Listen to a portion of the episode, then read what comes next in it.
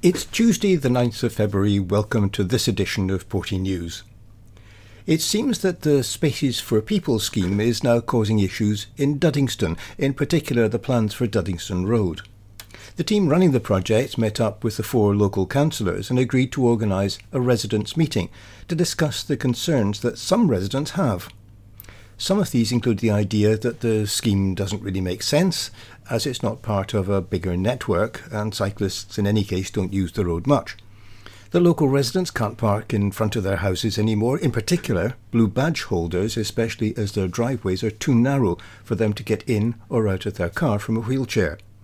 And also that there are things like there's more speeding on the road and a whole host of other issues. The meeting will be held via Microsoft Teams tomorrow evening at 7 pm. Those affected should have received an email which included the relevant meeting link.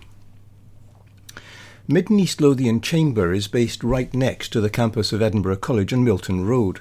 It's been drawing members' attention to something called the Scottish Marine and Outdoor Tourism Restart Fund, catchy title that, which was set up to support the marine boating and outdoor adventure sectors, all of which have been significantly affected by the pandemic and are faced with seasonal recommissioning and restart costs ahead of the coming season. The fund's worth two and a half million and was developed with Wild Scotland and Sail Scotland. It's being delivered by Visit Scotland on behalf of the Scottish Government. The only problem is that I've only just heard about this, and applications are only open until 5pm tonight so I'd hope that those involved in the sector will already have heard about it. There's a link in the transcript as usual. Some of you may have noticed in Councillor Maureen Child's latest update a reference to 20 minute neighbourhoods. She points out that the concept is behind the development of space planning for future cities like Edinburgh, and that we have the makings of this in Portobello already. So, what are 20 minute neighbourhoods? Well, according to the document she refers us to, again, the full version can be found by following the link in the transcript, the aim is to actively work towards all places becoming more connected and people living more locally in order to support everybody's choices to enable well being for our people and our planet.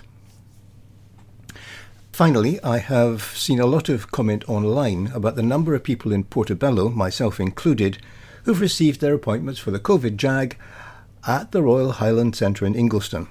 We've heard of people who don't drive being sent there and those with serious mobility issues.